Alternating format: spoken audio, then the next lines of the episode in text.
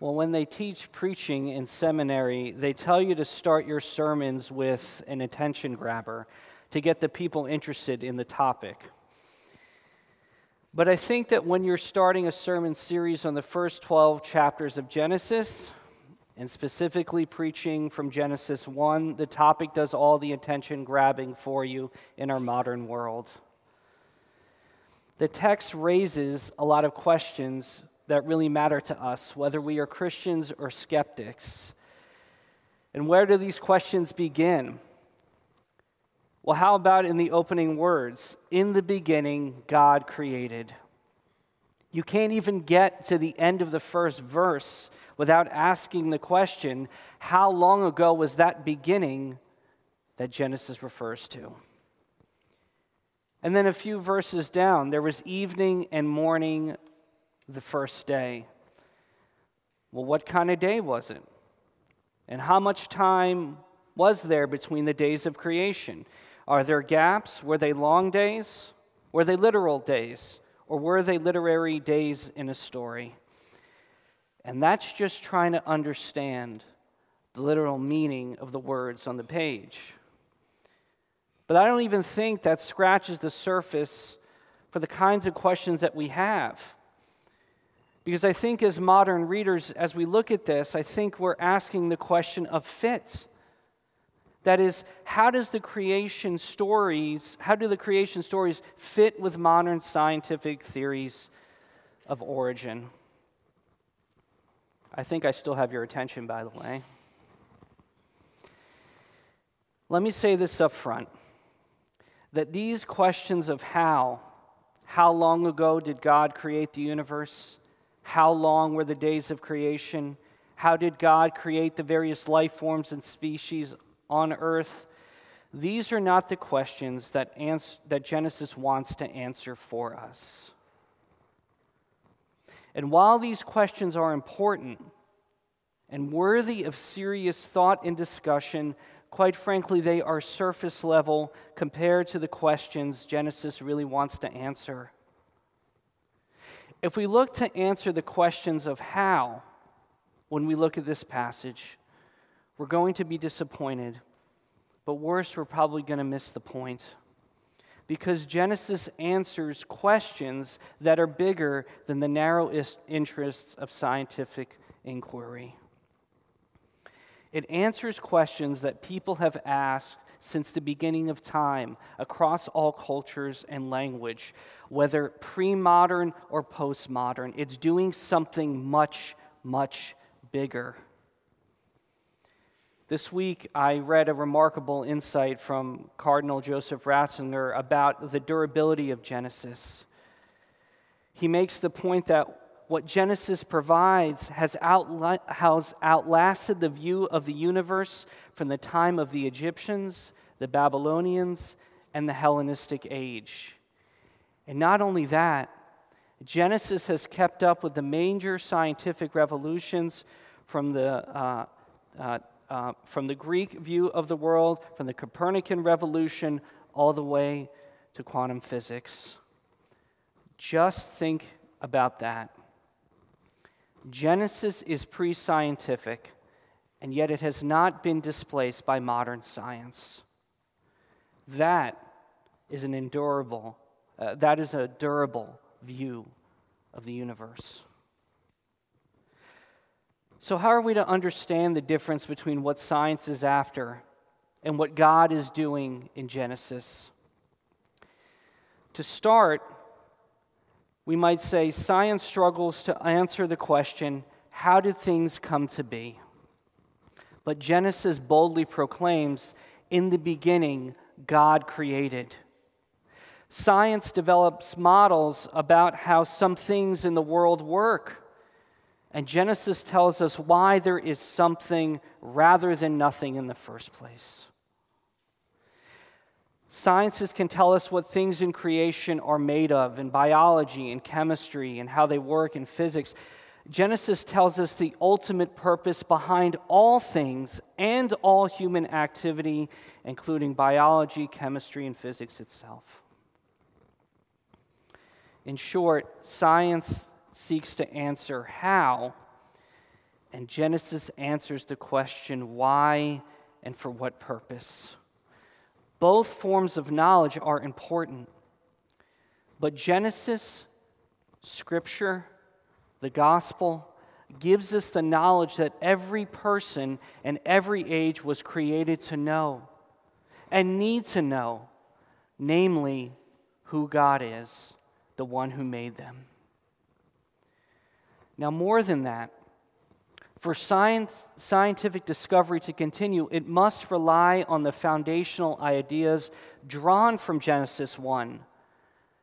Namely, that the laws of nature are orderly, that is, they can be logically and mathematically described, that they are unchanging, that is, the laws of nature remain consistent across time, that they're intelligible and known through human cognition and reasoning. That is, we're able to understand the laws of nature, and what we are observing is not our imagination, but is really there.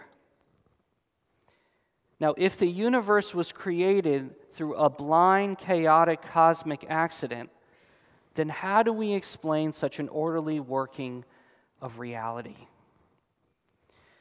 Speaking to a skeptic, I would say this Isn't it possible that the order and reliability of the natural world would reflect the mind of a rational and orderly creator?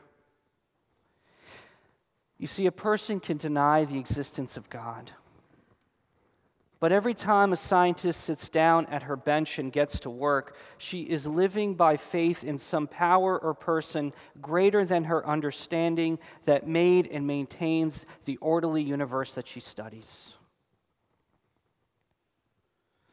So now, as we get into this passage, I want to notice several things with you. That first, although Genesis 1 doesn't give us a scientific account of reality, its claims are real. It speaks truth for all time. And Genesis 1 is poetic. The text is filled with repetition and images of speech. Genesis 1 to chapter 2, verse 3 is a single literary unit, like a poem. And one uh, scholar I read, uh, Gordon Wenham, in, in his work, notes that the number seven and multiples of seven stand out from the text. God creates the world in seven days. Earth is mentioned 21 times. God's name is mentioned 35 times. The number seven in Hebrew signifies a number of completion or perfection.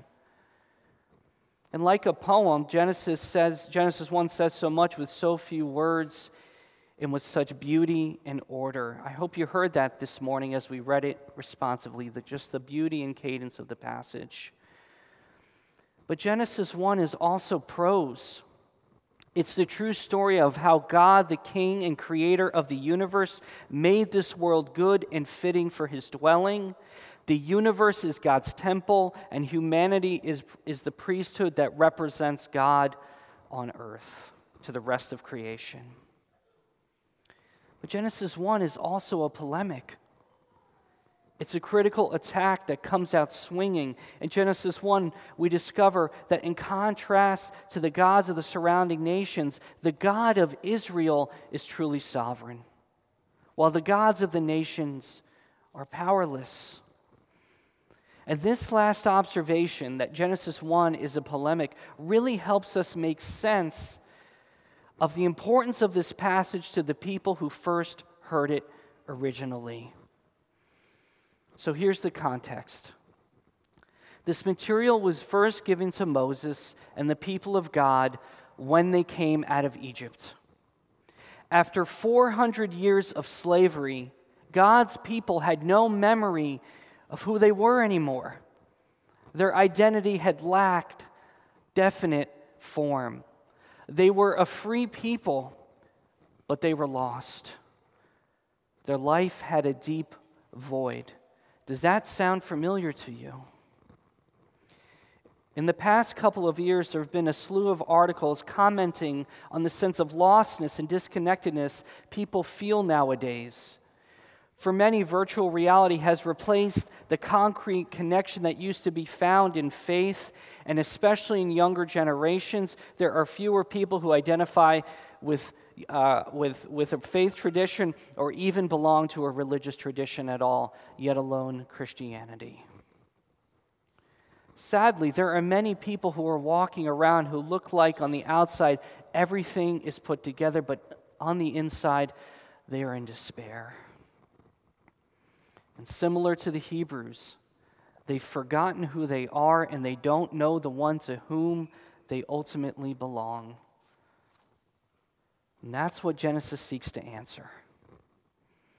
Listen to how God breathes hope into a hopeless people in the opening words of Genesis. In the beginning, God created the heavens and the earth. And the earth was without form, and it was void, and darkness was over the face of the deep, and the Spirit of God was hovering over the face of the waters. Knowing who God is unlocks the mystery of what is true and who we are and to whom we belong. 35 times God's name is mentioned in this passage. That is the key to know who we are. It's about God. And for the Hebrews, these opening lines were like diamonds that sparkle in contrast to the gray surrounding around, uh, the gray terrain around them. The answers given here are beautiful jewels for them to be discovered. In the beginning, God, atheism is ruled out. God is before everything. First there is God, and then there is everything else. God created the heavens and the earth First, atheism is ruled out. Now, materialism is toppled. There is more to this life than what can be captured by the naked eye or made by human hands because the Spirit is what makes matter matter. All matter points to the reality of our Maker. And the Spirit of God was hovering over the waters. The Spirit that made all matter isn't distant from creation. God is immense, but He is personal. He isn't the man upstairs or the big man or even the universe sending vibes. The Spirit of God is personal. He sticks close to His creation. He hovers over the deep like an eagle over her hatchlings in her nest to warm and to protect them. And for 400 years of slavery, after 400 years of slavery, God must have felt pretty far to his people. But as far as God can feel from us sometimes, Genesis teaches us that although God is above and beyond us, he has always been near to his creation since the beginning of time. In the creation myths of Babylon and Egypt, the real world came about through conflict between the gods, bloodshed, violence, chaos, darkness. That's what spun the universe in motion. And many people still think that's what makes the world go round. It's just a doggy dog world. It's just the way that it is. So many people believe that. But Genesis shows us that's not the way things are supposed to be because that's not how they were in the beginning. The universe wasn't made by chaos or cutthroat competition, it was made by divine cooperation. The Father, with His Word and by the Spirit in perfect unity and love, created the universe and still keeps the universe together. Deeper than our fragmentation, deeper than our polarization of our culture, is the unity and love of God that upholds all things together in place. In the beginning, all that God made was good, it was blessed by Him. And at its root, creation is not rebellious, it reflects God's goodness and love, His personal goodness and love. Are you starting to see that no one else can do what God can do? No one else can create the way that God creates. Let's look at this more closely. In verse 1, we learn that God creates the heaven and earth without reference to any pre existing material. He creates all things from nothing. No one else can do that except God. And then in the second verse, we learn that He fashions the complexity of the universe from a formless void. Unlike the gods of the nations that had to emerge from the deep or conquer the deep to create, the formless void is like clay in God's hands. Creation from nothing. And with that nothingness, with that emptiness, with that void, God creates everything. God doesn't need something to work with, He can work with nothing just fine. Now, what we have in the rest of this creation account is a record of how God, first of all, fashions that formlessness. Do you see that? In day one, he forms the light and separates it from the darkness. In day two, he forms the sea and the sky. And in day three, he forms the fertile earth. We may think of it this way in the first three days of creation, God builds the shelving for the universe. And then the next three days, he stocks it. Because on day four, he creates the sun and the stars for the day and for the night. He creates creatures for the water and the air on day five. And on day six, he creates animals and finally humanity for the land. First, he forms and then he fills. You know, the work of full time ministry is often referred to as the Lord's work. He's a pastor, as my mom loves to say. He's a pastor now, he's doing the Lord's work. She's a, miss, she's a missionary, she's doing the Lord's work people say things like, oh, that family, they're serving way out in yonder, doing the Lord's work. And they are. All those people are doing the Lord's work, for sure. But based on Genesis 1, what do we discover is the Lord's work? He uses raw materials and he creates.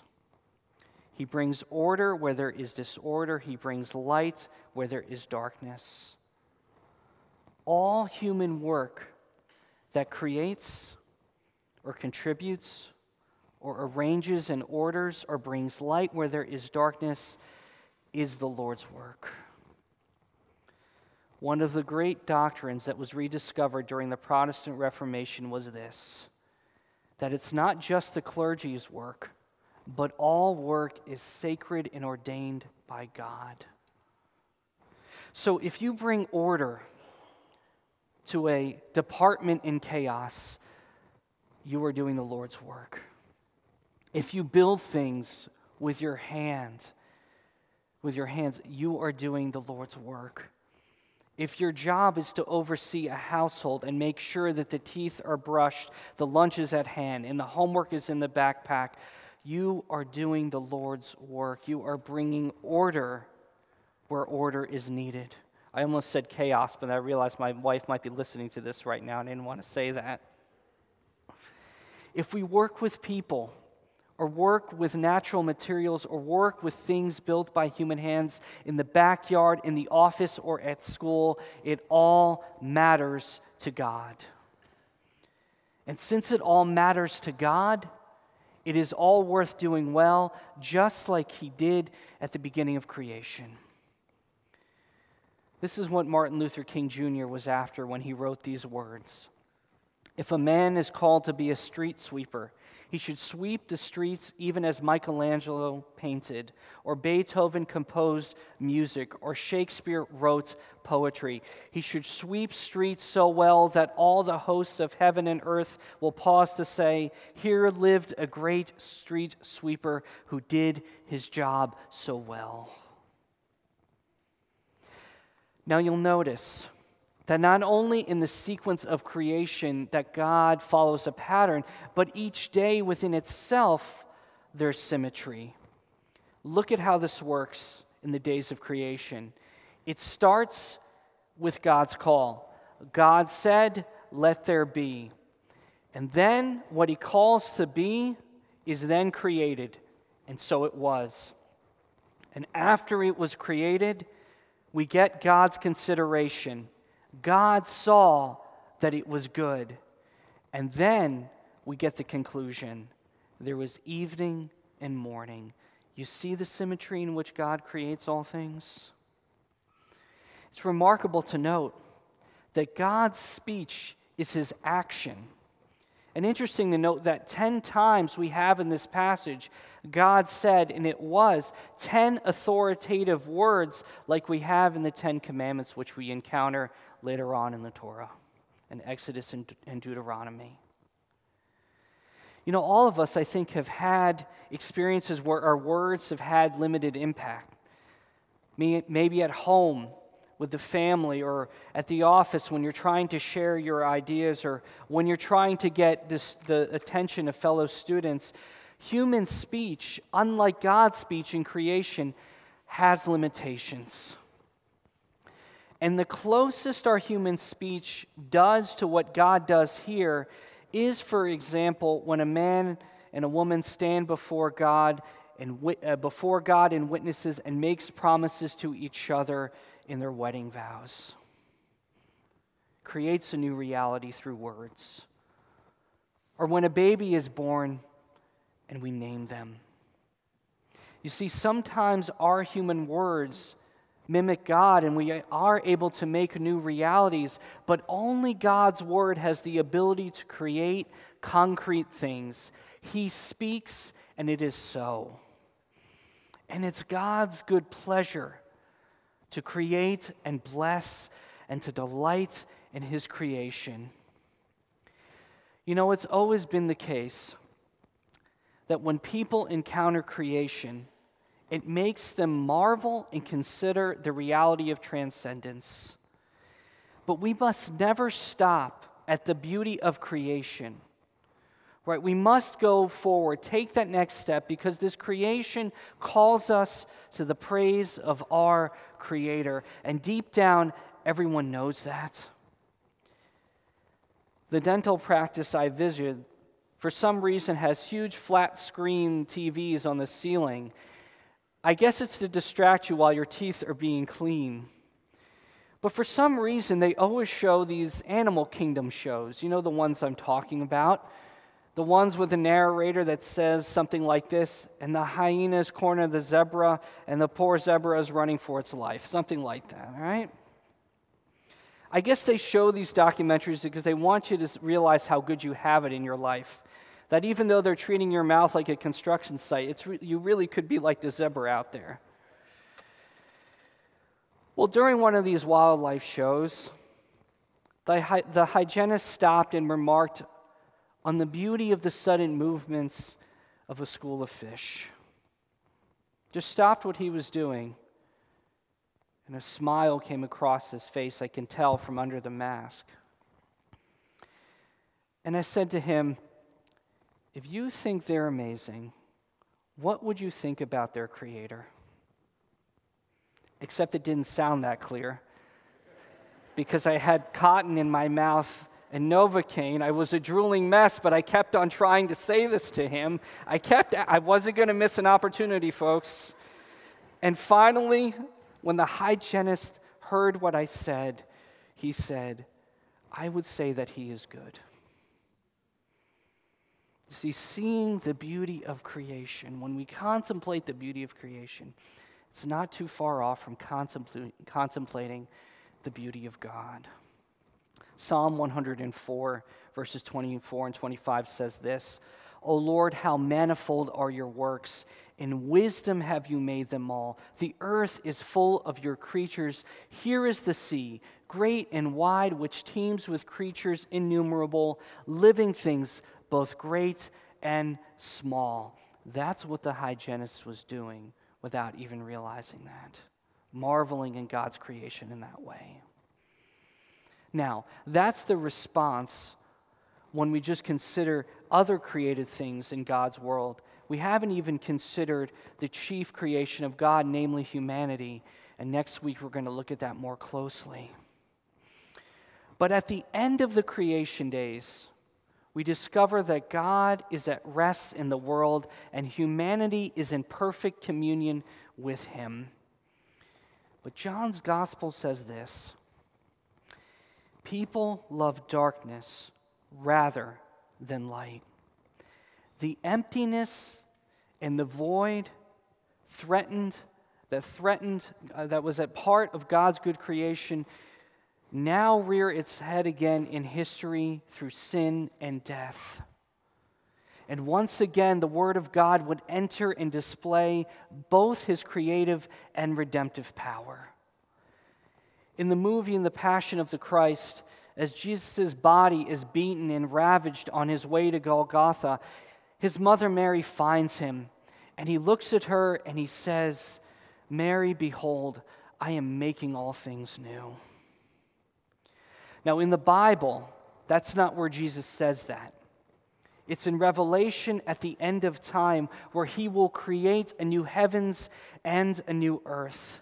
But it is a beautiful picture of what Jesus had started to do on the cross. Because on the cross, Jesus Christ destroyed the chaotic power of our sins that wreak havoc in our world. He buried them in his death.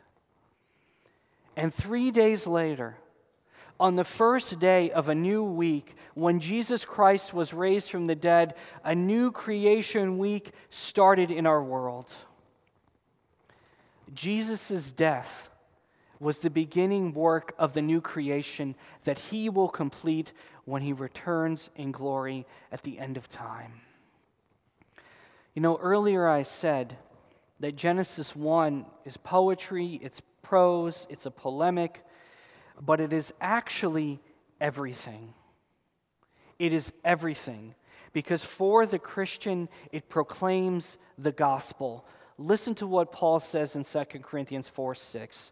For God, who said, Let light shine out of the darkness, has shone in our hearts to give the light of the knowledge of the glory of God in the face of Jesus Christ. Is your life overcome by darkness today? Are you like the people of God coming out of Egypt without light? You feel that there is a void that cannot be filled. Jesus Christ, the one who made all things at the beginning, is making all things new for us and for the world. This morning, do you believe that through the power of the gospel, Jesus can give us new life and dispel the darkness that is in our hearts due to sin? Like the people of God long ago, we need to hear in our day that knowing this God is what leads to true flourishing in life. That while we live in a, in, in a confused and mixed up culture, Jesus Christ offers a new and secure beginning every time we turn to Him. He is in the business of creation and new creation. And may that be what gives us our hope as we enter this new week together. Our Creator is our Redeemer. Amen. In the name of the Father, and of the Son, and of the Holy Spirit. As I close in prayer, invite the communion servers to come forward and be seated. Let's pray together. Lord Jesus, thank you that you have not left us in darkness, but as you did in creation's beginning, you have shown your glorious light in your gospel, and you have made us new. Lord God, we thank you that we now meet with you as we remember your death and resurrection in this communion meal together. In your name, amen.